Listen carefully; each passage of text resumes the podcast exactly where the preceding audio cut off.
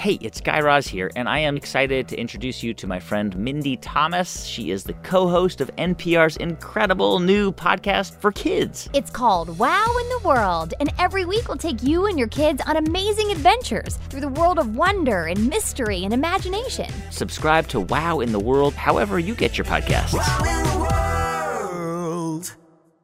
Now, before we start, I just want to say thank you so much for listening to The Big Listen. I would give you all a hug if I could. If you love the show or you just want to take us out for a platonic coffee date, please leave us a review on iTunes. It really helps other people, very attractive listeners such as yourselves, find the show. So thanks. Now, let's start the show. A couple days ago, I asked Big Listen producer Ponce Rutch to go talk to some people on the streets of our fine capital city about what podcasts they were listening to. You wouldn't happen to be listening to a podcast, would you? Yes, I am. What are you listening to? I'm listening to the Guardian Football Weekly. I listen to pro wrestling podcasts. Pro wrestling podcasts? Like Yeah. what? Something to wrestle with Bruce Prichard. stuff you should know. And I love to listen to um, the Mormon Channel podcast, and I like to listen to um, Nerdfighteria. Wait, no, Dear Hank and John. Um, I like to listen to a lot of them actually. It seems like these days there's a podcast for everyone, from pro wrestling fans to Mormons. And sometimes it seems like everyone on the planet is trying to have a podcast. Yeah, dude, my mom's actually trying to start one. No kidding. Yeah. What? She's Uh, taking podcast classes, as a matter of fact. good for her. All kinds of folks are listening to podcasts in terms of race and ethnicity, even in terms of political affiliation. Podcast listeners look pretty much like the nation. But podcast hosts, well, that is a whole other ball of wax. Are any of the uh, hosts of the shows that you listen to not white guys? It's a good question. Let me just pull up my straight white dude meter here. Uh, well, I listen to Savage Lovecast. He's definitely he's white and he's a dude, But but diversifying one's sexual orientation Yes. roster. okay. Um, that might be it. I'm Lauren Ober-N from WAMU and NPR. This is The Big Listen, the broadcast about podcasts. Each week on The Big Listen, we introduce you to podcasts you might not have ever heard of, and we give you the inside scoop on shows you already love. So we sent Ponce out to ask people about their podcast predilections because I wanted to see if listeners are paying attention to the race of the people hosting the shows they listen to. I don't know. I mean, I listen to radios. I don't know what what what color they are. That's a good point. It's an audio medium. yeah.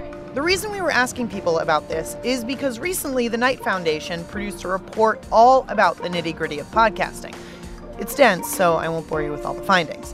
But one conclusion of note is that, quote, diversity remains a challenge, end quote.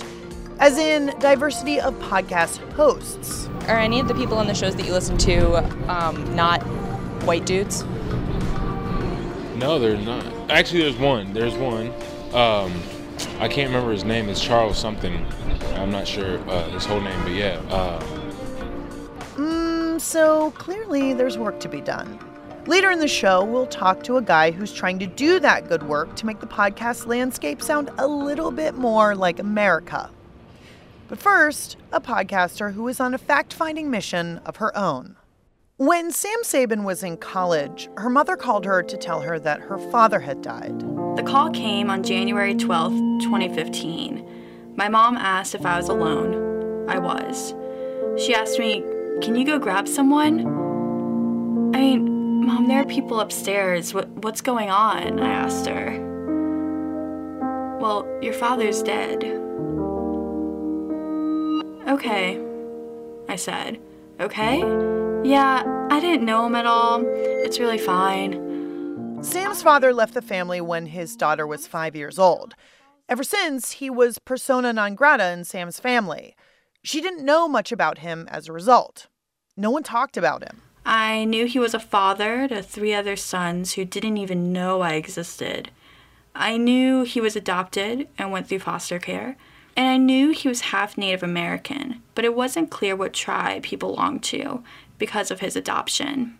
And thus began her journey to uncover her father's native heritage, and in turn, her own.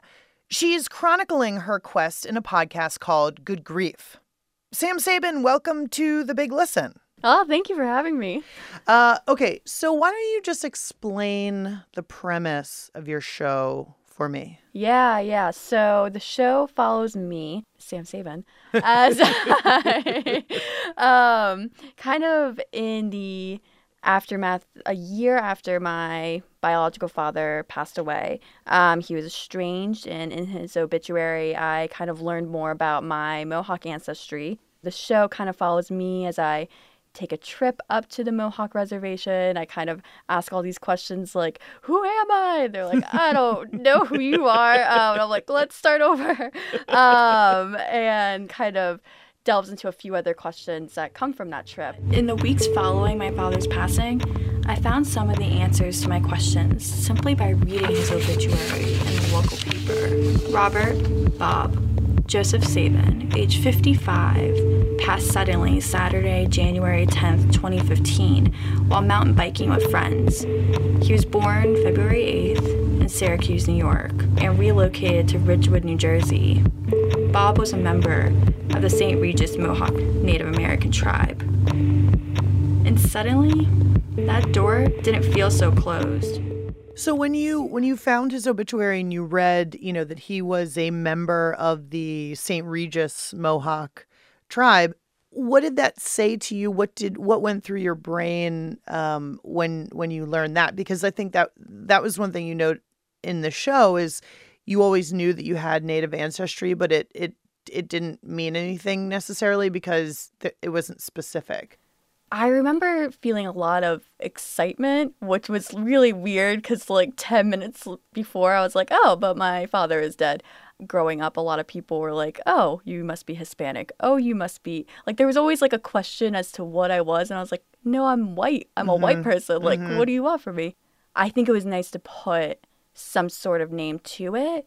And then my initial response was, well, I'm one, I'm still white. Like, that is not like I did not grow up in this culture that is not mine especially with that tribe there are there's a whole long history of um, kind of having Mohawk children adopted out by like mm. white people and kind of whitewashing that history so it kind of felt like I should at least try to research it understand it know what it means so that way I'm not also kind of ignoring it and whitewashing it in that right. way but it's still a little it's a little tricky. Because I think that's a question that a lot of people have is sort of like where like where do I come from? And for you, great. You find out about it, you do a little internet research, but then you actually decide to sort of make a pilgrimage of sorts, uh, this this journey to the the part of the country where your father's people were from. Yeah, yeah, and it's interesting because the St. Regis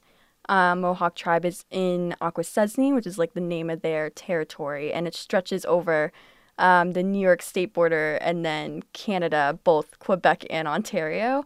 Um, so it's like literally, I am on the Canadian border um, in a border town. It's very isolated. The minute I arrived in Akwesasne, I felt uncomfortable and anxious as if I might say the wrong thing at the wrong time to upset someone, or just come off as an ignorant white person who felt entitled to my native heritage. And it didn't help that going into this, I knew that some native people use the slang quarter turkey to describe someone like me who was only one fourth native. So, of course, that uneasiness carried me through this trip. When I got to Akwesasne, I wasn't able to get out of bed for a few days. I hid under the covers in the Super 8 motel in a small New York town and watched Pretty Little Liars all day long. There is that interesting part in in one of your episodes where you are confronted with, well, do you want to enroll? And I think like you can't just declare. Yeah. You have to enroll and be vetted and go through a pretty laborious process to prove that you are a member of this community, this tribe. I mean, it was something I had been thinking about since I learned about it because I am a quarter and that's like that's a threshold for membership is mm-hmm. being a quarter. Um and I was already kind of like I don't know. I'm not sure if that's appropriate or like what. Driving back to the motel, I just found that I had a lot of conflicting feelings. Try again later. So now I, I might be enrolling, I might be a member of this trust. ah! Um, I'm like really overwhelmed right now. Um, but I, I just I have a lot of feelings about being a member. Um, raised as like this white human, and now I have like all this say in like how this like native community runs itself. Like that, I like maybe I'm overthinking it. Um, but it feels really weird to do that. Now, let me explain where my anxieties are coming from. I'm only a mere quarter native. For some people, that's considerable. But most of those people who think that aren't native. They aren't the people who have battled with the federal government or state or local governments for years on end over their sovereignty and many other issues. As I'm writing this episode, the protests over the Dakota Access Pipeline are oh so present, and I'm only hearing about it through my liberal friends' Facebook feeds, not through people who are in the community. And that's because I'm not tuned into that community. All in all, I am white, or at least I grew up white. So why do I deserve membership?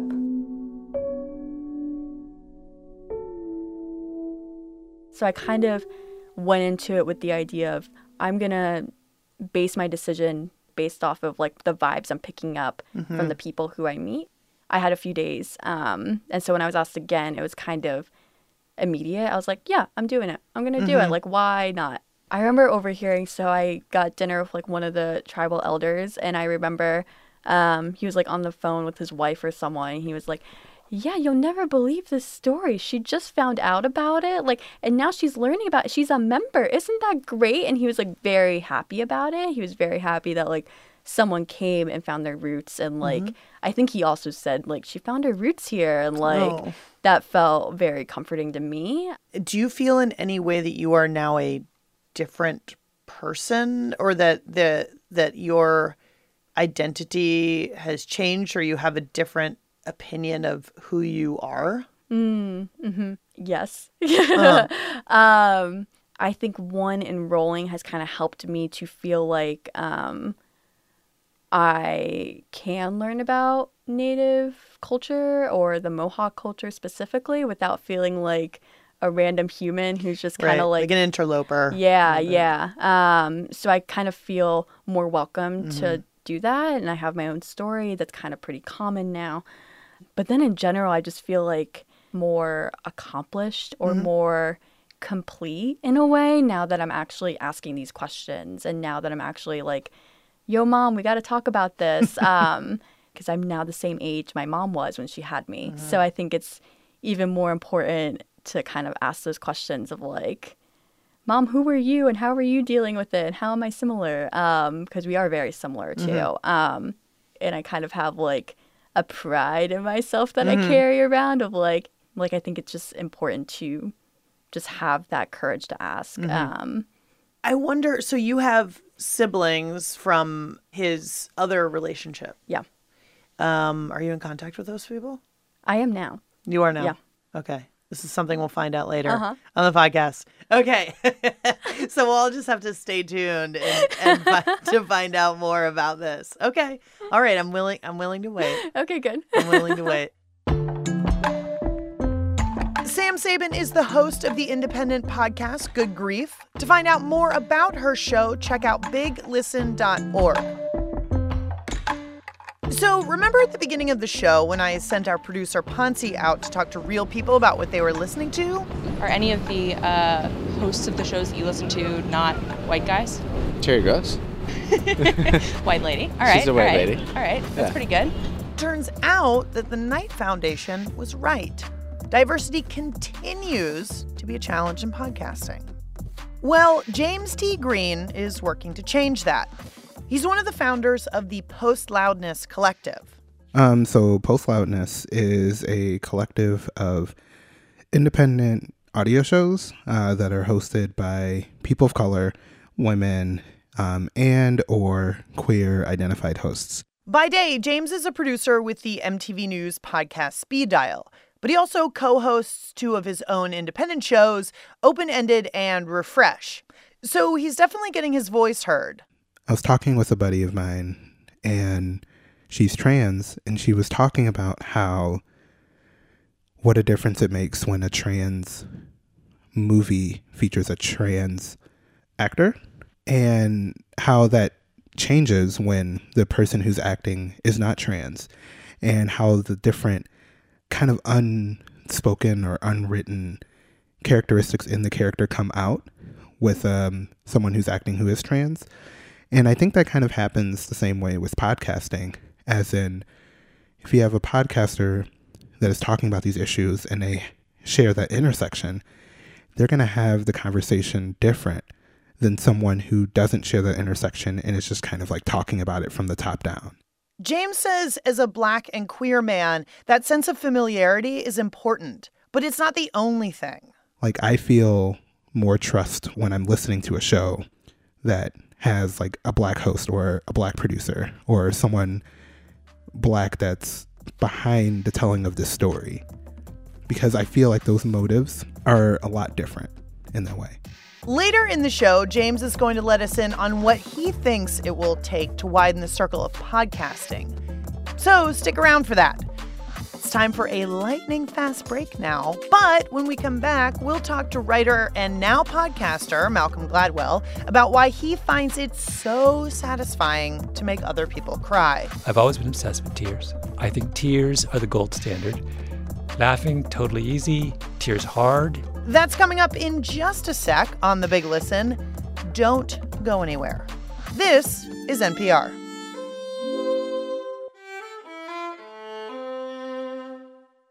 Support for this NPR podcast and the following message comes from Blue Apron.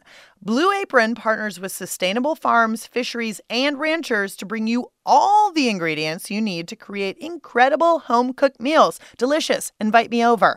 Ingredients come with an easy to follow recipe card delivered to your door weekly in a refrigerated box. So, if you're too busy to grocery shop or you're just mad lazy, Blue Apron is your new best friend. I know you thought it was me, but it's probably actually Blue Apron.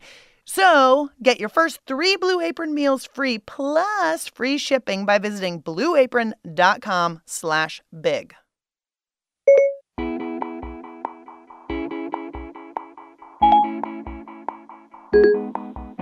Hi, Lauren. This is Robin in Santa Rosa, California, continuing my New Year's resolution of calling every week with a podcast recommendation. Uh, I've added you to my iPhone contacts, so I've made it even easier for myself. This week, the podcast I want to recommend is called Human Nature. The stories are always about uh, when human beings uh, come in contact with nature and all the different amazing things that can happen. And there's one that really rocked my world about a young man and his experiences traveling all over Mexico and South America with a donkey. Uh, I mean, how do you take care of a donkey? Like, what does a donkey eat? How much does it drink? How much can it carry? How far can it walk? Does it need horseshoes? Like, do you need to deworm it? Do you need to get vaccinations? like, there's an endless list of things. So, anyway, Human Nature out of Wyoming Public Media, highly recommended. Thank you. Bye. Hey, pals, welcome back to The Big Listen. I'm Lauren Ober, and I am dying to know what's on your playlist. Call us on the pod line and let us know. Unlike some members of Congress, we never turn our phones off here. The number is 202 885 Pod 1. If you can't get Paul Ryan on the horn, give us a bell. Now, you might know our next guest as the best selling author of books like The Tipping Point, or Blink, or David and Goliath Underdogs, Misfits, and the Art of Battling Giants. Or you may know him from one of his many inspiring talks online, or you may just know him as that smart guy with the amazing hair and glasses. But for our purposes, he's the person behind the podcast Revisionist History. My name is Malcolm Gladwell. Welcome to Revisionist History, where every week we go back and look at something misunderstood or overlooked. In its debut season, Revisionist History looked at many misunderstood truths the Toyota floor mat recall, the underhand foul shot, and the evolution of Elvis Costello's song Deportee. It's narrative journalism mixed with social science, which is to say, it is very Gladwellian. This episode is devoted to the Toyota sudden acceleration scandal. Chances are you heard at least some part of that 911 tape before. Maybe you had a Toyota at the time and had a sudden pang of worry. What I want to do is go back to 2009 and convince you that something went very wrong in the way the controversy played out. Very wrong. Malcolm Gladwell, host of Revisionist History, welcome to the Big Listen. Thank you. Um, thank you. You have a, such a soothing voice. Well, that's very nice if you're coming from a radio professional. All right, so first I want to know why why would you want to do a podcast because you've written many successful books, you're a great thinker and a storyteller, you have amazing hair.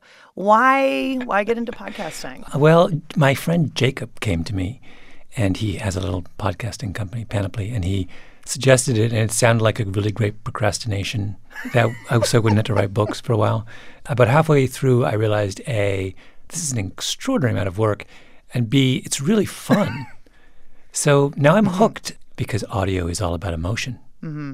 Right. I mean, it's the your ability to communicate emotion is heightened a hundredfold. I I listened to you um, being interviewed on the podcast Recode Media, and you talked about how you that podcasting was this opportunity for you basically to make people cry.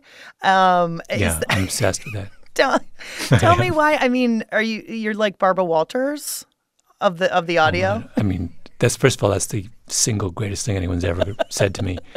I've always been obsessed with tears. I think tears are the gold standard. Laughing totally easy, tears hard. Everyone looks down on people who make you cry. I find it so wrong, and we all. It's always like we use the phrase, "Oh, it's a tearjerker," like Uh-huh. that's a put down.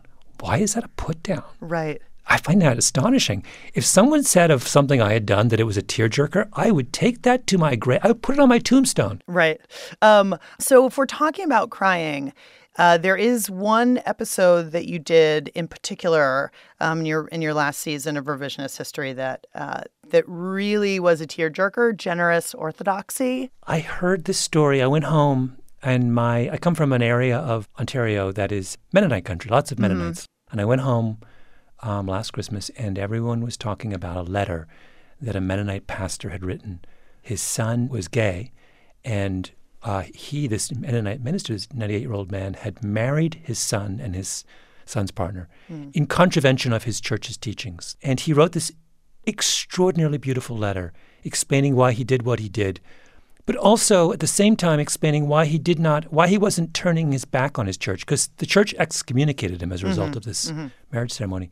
And he was graciously accepting their judgment and at the same time explaining why he disagreed with it. Mhm. And I thought of that. I read this letter and I was like, this is such an extraordinary model of how to deal with disagreement and how to win people's hearts. Mhm. And so I went to see him and I sat in his little living room in Lancaster, Pennsylvania with his son. And we he just told the whole story. Growing up, I had no awareness of homosexuality anywhere. I uh, remember somewhere along the line, maybe when I was early adolescence, that they talked about uh, a cousin of mine, but I didn't. I didn't know what they were talking about. The question of whether someone might be gay simply never occurred to him. And it goes without saying that a community that did not permit the ordination of women until quite recently did not have progressive views on homosexuality. But one day, Phil pulled his father aside. What did he tell you? I don't know the words he used, but uh, I, I understood that he had attraction for males instead of females. And I said, maybe you can outgrow this. And uh, I, so that's where, that's where we left it. And about a year later, he came back and, and said, Dad, I haven't outgrown it. He was focused on his son's relationship with God. That's what he cared about. He's like, I don't, what his son did was a secondary consequence. The primary thing was his son's relationship with God. And the idea that he could see that and put that, make, understand that that was the priority at that moment of greatest kind of family travail was just, I mean, it was so moving. Mhm. He's sitting in his chair, straight back, 98 years old. Colonel Sanders meets a linebacker. a man of God. And as Chester Wenger talks about that moment years ago, when he worried that his son's soul was in jeopardy, he starts to weep. And uh, I guess there was no expression at that point particularly, but as he went to go out the door, he gave a broad smile. That touched her heart, that touched mine. Don't give up on Jesus, and he, he seemed to accept it and with a smile. And I, that, uh, that touched us very deeply. There's another one of your episodes I feel like uh, very much applies to now, and that was the very first episode you did. A lady vanishes. It's about a female artist. She's tokenized as as a female artist, but and you were talking about how um, you know, virtually no countries that have elected a female leader have ever done it again. And I mean, that could be extended, I, am assuming, to now. I mean, we had our first African American president, and now all yeah. I thought of after I listened to that episode was, well, well, great. I mean, we've patted ourselves on the back. And now what does that mean for us? Yeah. The idea is this idea called moral licensing, which says that when people commit a, a kind of generous act, they often compensate. That gives them license to then go back to being the way they were before or even worse. So I do something incredibly kind to someone, and that gives me license then to turn my back on them in some other context. And so, you know, you vote for an African American president, and that frees you up then to say all kinds of and do all kinds of nasty racist things because you can always say, "Look, I voted for Barack Obama." Don't you can't call me racist, right? It's the some of my best friends are black phenomenon. Sure. Why don't good deeds just lead to more good deeds? So, your question is about when does evidence that I'm virtuous lead to more virtuous behavior versus when does evidence of virtue lead to less virtuous behavior? When does doing good lead to doing bad? And when does doing good lead to doing more good?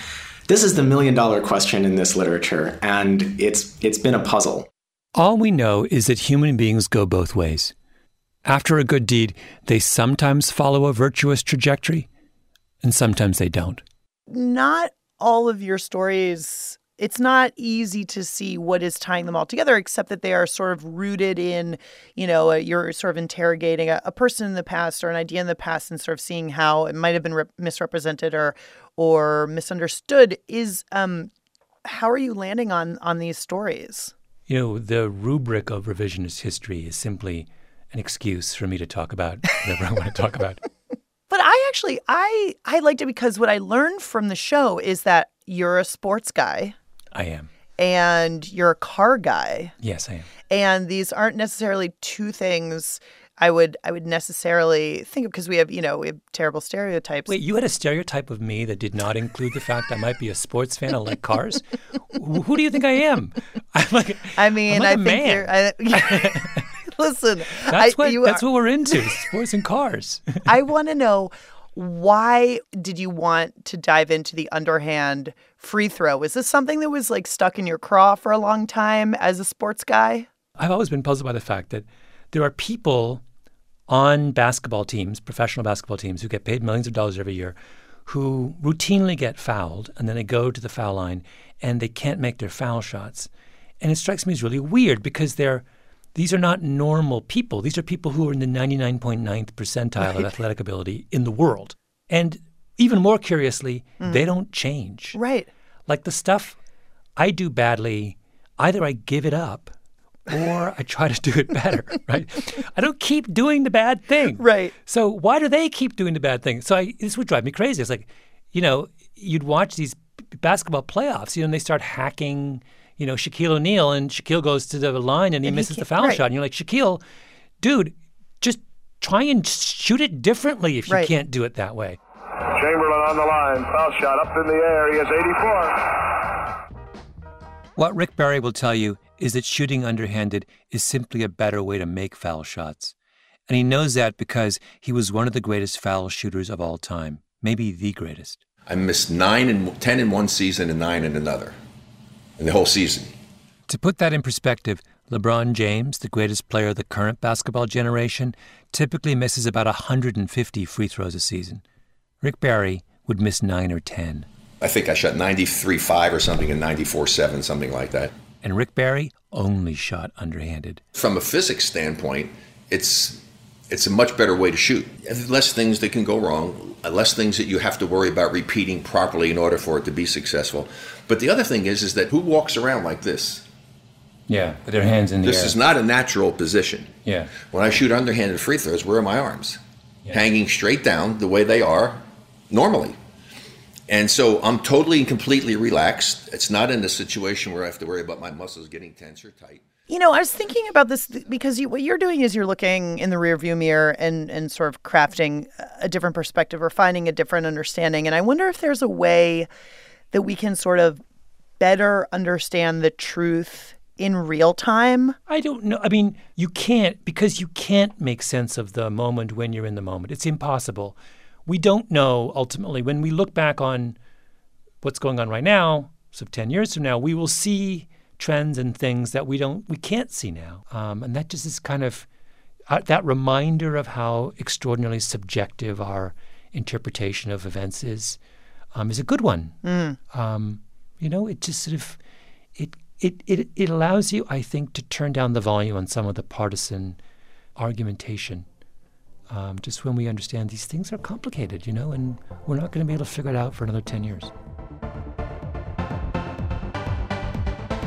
Malcolm Gladwell is the host of Revisionist History from Panoply. To learn more about his show, head on over to our website, biglisten.org.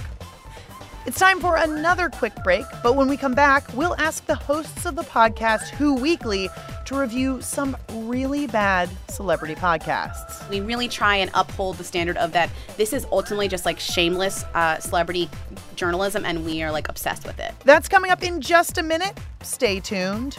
This is NPR. Hey, pals, thanks for listening to The Big Listen. I wanted to tell you about a new way to get the news each morning. Up first is the Morning News podcast from NPR. You just need to give us 10 minutes or so, and you get the sense of the stories and the big ideas of the day. You know, the stuff you really need to know and why it matters. So start your day with Up First, weekday mornings by 6 a.m. Eastern Time on the NPR One app or wherever you listen to podcasts.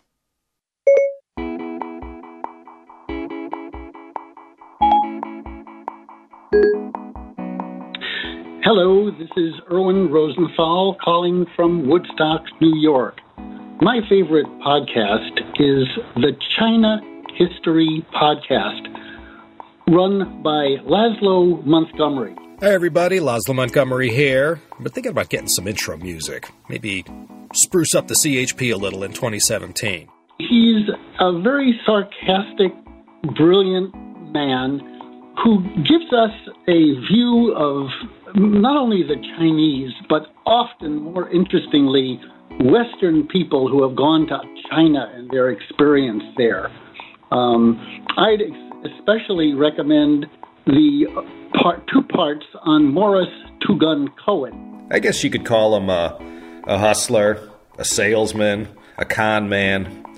And he had this P.T. Barnum esque sense of self promotion. Although others are equally wonderful. Thanks for listening, and thanks for having this podcast. Bye bye. Hey, pals, welcome back to The Big Listen. I'm Lauren Ober, and I have a feeling you are desperate to tell me what you're listening to these days. Give us a jingle on the pod line at 202 885 Pod 1. Then you'll feel like you really accomplished something today, which is like a big deal because sometimes it's just really hard to get motivated. You know what I mean?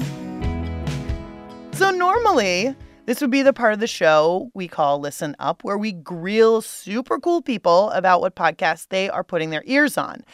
But this week, we have a special treat. This week, we asked our pals at the delightful show Who Weekly to review some podcasts for us. But not just any podcasts, celebrity podcasts. Welcome to Who Weekly, the podcast where you'll learn everything you need to know about all the celebrities you don't. I'm Bobby Finger. I'm Lindsey Weber. Who Weekly is a show whose stock and trade is minor celebrities, like deep minor celebrities. The hosts, Lindsey Weber and Bobby Finger, divide the world into who's and them's. Them's are A-listers. Them's are people we know, uh, celebrities whose names your parents know. For example, actor Bryan Cranston would be a them. Bryan Tanaka, who is apparently Mariah Carey's boyfriend, is a who. Like you're at a you're at the grocery market and you're looking at all the magazines you're never going to buy and you see on the cover and you're like, I have no idea who that is. Who is Julianne Hough? Who is any Hough? Hosts Bobby Finger and Lindsay Weber actually started Who Weekly as a newsletter. We- Newsletters were hot, man. They're they were still hot. we combined. We we sort of compiled our favorite links about celebrities we didn't know about for the week, and then I would create a um, a fake magazine cover for it. There was like a fake magazine cover every week that had like the biggest headlines. So it was like Us Weekly, but instead of Taylor Swift and George Clooney, it was one of the Houghs, Rita Ora, and then you know Selena Gomez's sister. Um, And that sort of was hard to keep up with, just because newsletters aren't exactly fun to make, and if you're not having fun No. making something, you don't keep up with it. And this is It the, was a new- fun. a it was it was fun, but after after a few months, we gave up on it, um, and it was easy to pass it off. We found a new medium. But one of our things, Lindsey and I have worked on a lot of things over the several years yeah, of our friendship. we had a parody Twitter when that was hot. We had we've Um, done every dumb and they, platform. and this is the longest lasting one. I think it's the one that we enjoy the most. So why what is your interest in celebrities or particularly um, these sort of the the who celebrities or the uh, the the deep D list kind of people? Deep D list. The appeal comes from it seems less invasive than normal celebrity gossip because the people we're talking about are the people who are desperate to be Yeah. talked about. Yeah. And so it sort of makes it it allows it to be more fun whenever you're talking about people who are so thirsty for attention and like we are happy to drown them in attention. We love it. Yeah. Um and so I think the fact that it's people who want it Yeah. makes it more entertaining and enjoyable. I think the whole thing is people always see who is like a negative thing when we love celebrities, we love celebrity gossip, and Mhm. this stuff thrills us to no end. So when we, you know, make fun or joke gently, we really try and uphold the standard of that this is ultimately just like shameless uh, celebrity journalism, and we are like obsessed with it. So one thing that I have noticed recently is how many of these folks then landed in the podcast world. Oh man. Mm-hmm. And I wonder why you think that is. Like, why does that? It's like it's like before everyone needed to have a clothing line and you know and an album, and then they were also in a movie, and then now they all have a podcast. I mean, is there nothing more like ego driven than like listening yourself speak? It's probably true. I mean, I think it's like the perfect format for them, right? Like they all want to have talk shows, Mhm. but they can't get talk shows. So, like, the next best thing is to have a podcast. And they all have celebrity friends or mm, quote unquote celebrity friends that Yeah. they can ask to come on the show with them. I mean, okay, so so there are all of these. There are so many. There are so many celebrity, and I use that. I think, and I I'm assuming you guys do too. This celebrity term liberally. Yeah. You have to. Um, but there are a lot of these celebrity podcasts, and I asked you to listen to some. we had homework. I mean, look, it's like someone's got to listen to them. Sure. People do, which is what is crazy. You start with yours, Okay, Bobby. I You're started. so angry. Uh, I well, God. So I listened to. I was assigned um, uh, by Lindsey, I think.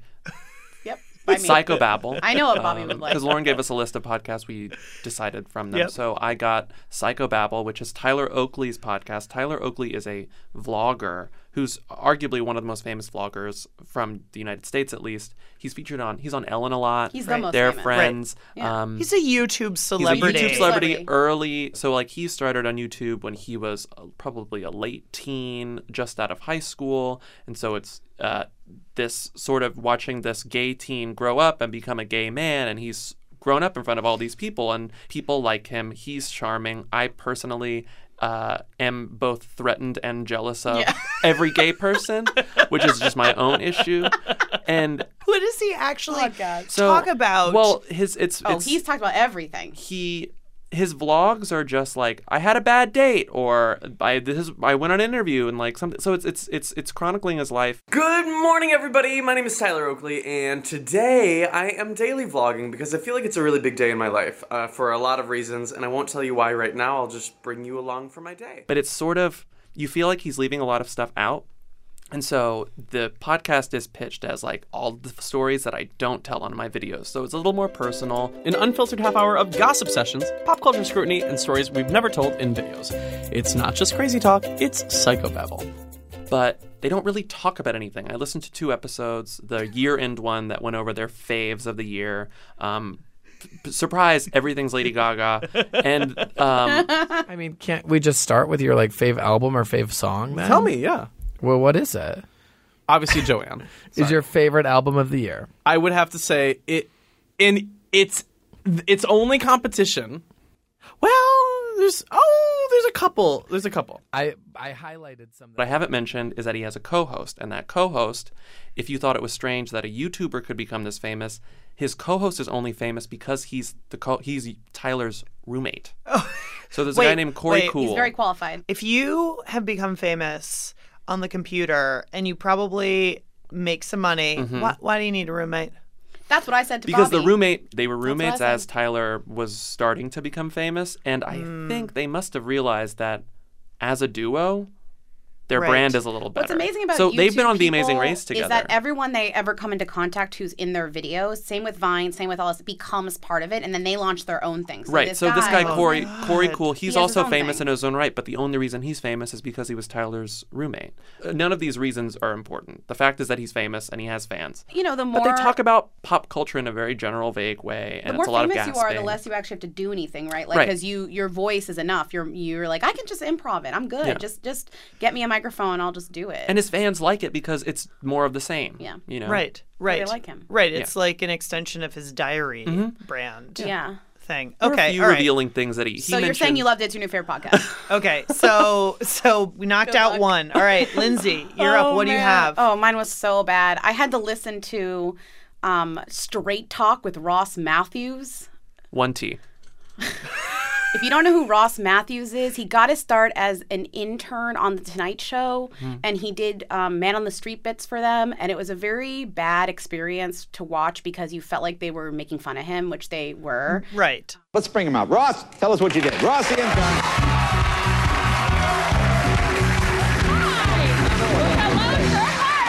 Oh, what did I say? Uh, it's hey, how you doing? It's- No, with you and your me, it's like this. All right. but luckily, Ross was smart enough to take that persona and uh, spin it off. He's like on E. He does like all Red the carpets, kind fashion. of yeah, and, and he's a commentator. So he has a show called Straight Talk.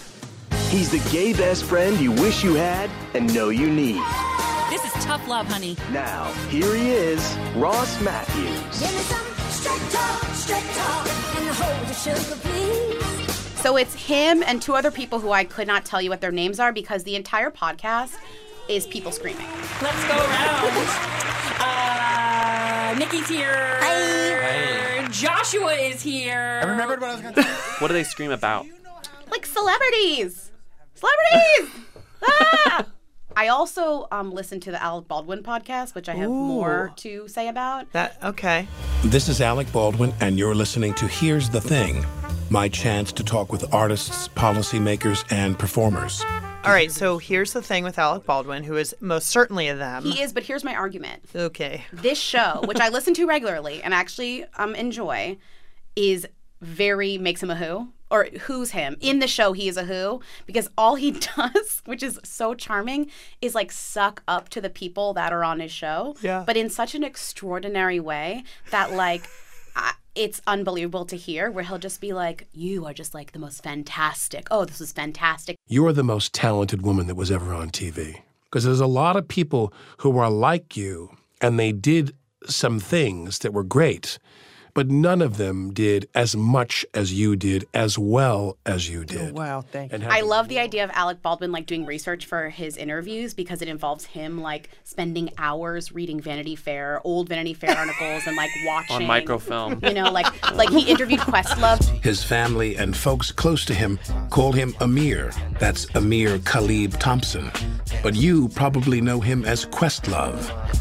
Philly native music history savant and drummer and music director for the Grammy award winning hip hop group The Roots. I love the idea of him like listening to old Roots records and like you know, um, watching YouTube videos, and like he just Taking tries notes really as hard. Hilaria does yoga beside He him. thinks he is like Terry Gross, but also like Marc Maron, which I love. But that I feel like is uh there's some value add to that particular celebrity Oh, podcast. hundred percent. Because he didn't need to do that. No, and that's what's amazing is that you can tell that he's so passionate. And one day he just woke up and said, "You know, I'd love a talk show, and I love the radio."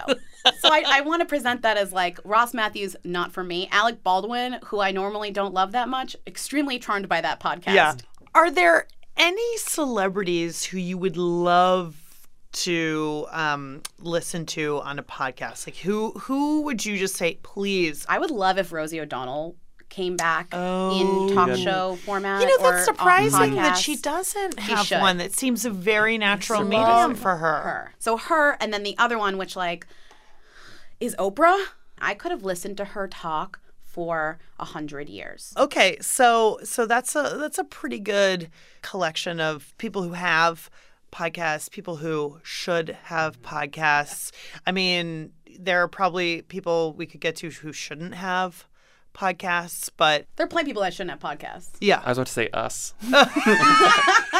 It's But- so true. Never, Oh, never. Lindsey Weber and Bobby Finger are the hosts of the podcast Who Weekly from HeadGum. To find out about their show or any of the shows we had them review, hit up biglisten.org. It's got the details. Well, we've almost reached the end of this week's episode. Don't worry, you don't have to grab a hanky. But before we let you go, it's time for Chartography. Chartography is our 60 second mapping of the iTunes charts. But we're not looking at number one or even number 100. We're looking at number 289, which, in a massive field of tens of thousands, is actually pretty great. Okay, so this week is. Wait, hold on. Hold on. Oh, goodness. Okay. I just have to get myself organized for this. This week, 289 is the Sporkful from WNYC Studios.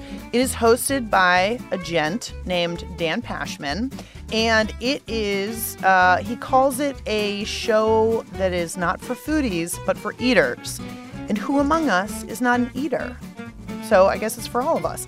I listened to an episode with uh, Conan O'Brien's sidekick, Andy Richter. We should order some food. Yes, we should. And they talked about how Andy Richter didn't buy a Porsche uh, with all of his um, his Hollywood money. He bought a Sub-Zero refrigerator. If I have a midlife crisis, it is this refrigerator. Basically, like a refrigerator that you would see at a restaurant. Yeah, and it has glass doors. Um, and he talks about how amazing it is to have this fancy refrigerator, which I guess it would be. I don't know. I've only ever been a renter, and the refrigerators I have, like, always are missing a shelf. I don't know. Anyway, what am I saying? Um, I listened to another episode, which was a call in question, and it was a question that I have always wondered is it okay to save seats in a crowded restaurant? So you're having a struggle with yourself. What do you see as the two sides of the argument? Uh, I will tell you that no, it is not okay to save seats at a crowded restaurant. That is my call. Thanks so much. Bye bye. Bye. Anyway, the Sporkful from Dan Pashman and WNYC Studios. If you're an eater, you're probably going to like it.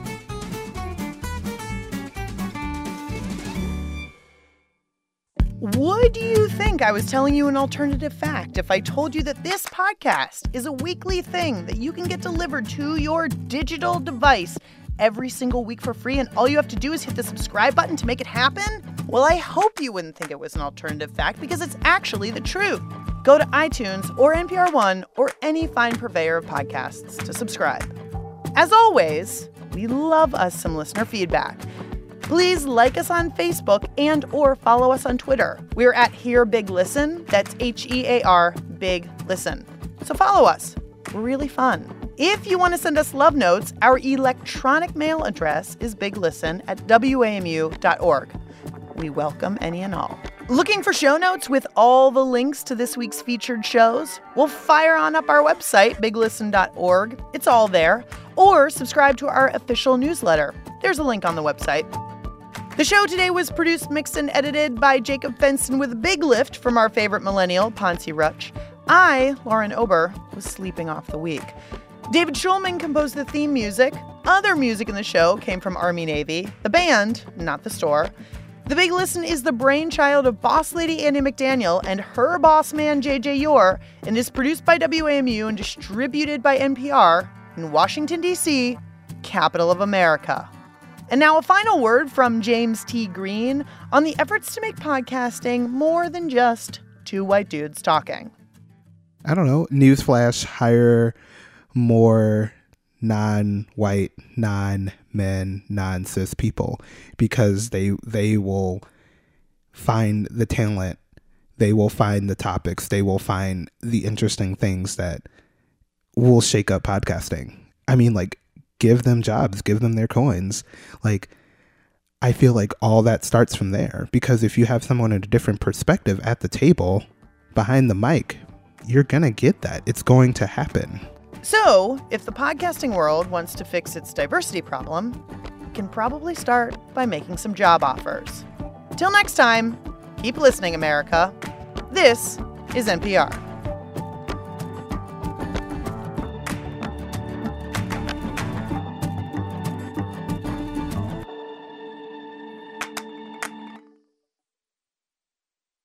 Hey, what are you still doing here? I mean, you can stay if you want, but the show's finished. But while you're here, maybe you hop on over to iTunes and leave us a review.